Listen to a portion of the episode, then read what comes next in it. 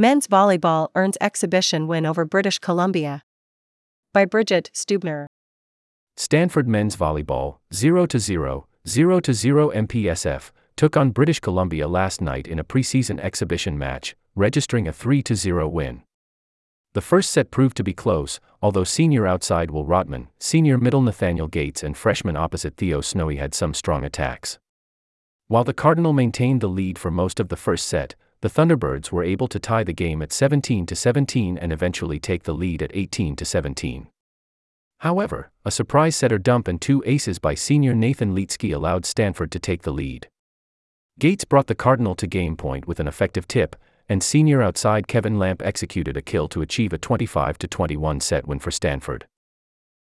Despite the first set being close, the Cardinal dominated sets 2 and 3. Lietzke and redshirt junior middle blocker Ethan Hill connected for a huge block to shift momentum in favor of the Cardinal, which was followed by a dynamic kill to put them up 8 to 5. The Cardinal maintained their lead, and a back row attack by Lamp and an ace by Rotman brought the score to 15 to 8.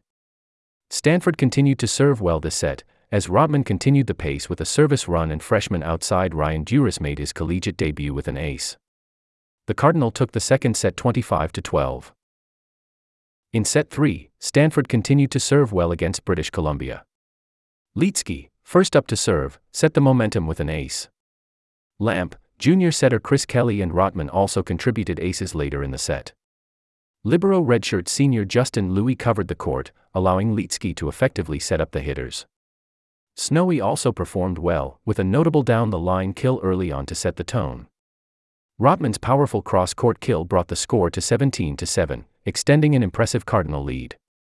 In the final moment of the match, Gates finished things off with a kill, concluding a 25 10 set and 3 0 match win. The Cardinal take on British Columbia again this afternoon at 4 p.m. Pacific Time in Burnham Pavilion, and return to action after the New Year against St. Francis on January 6 and January 7 at Maples Pavilion.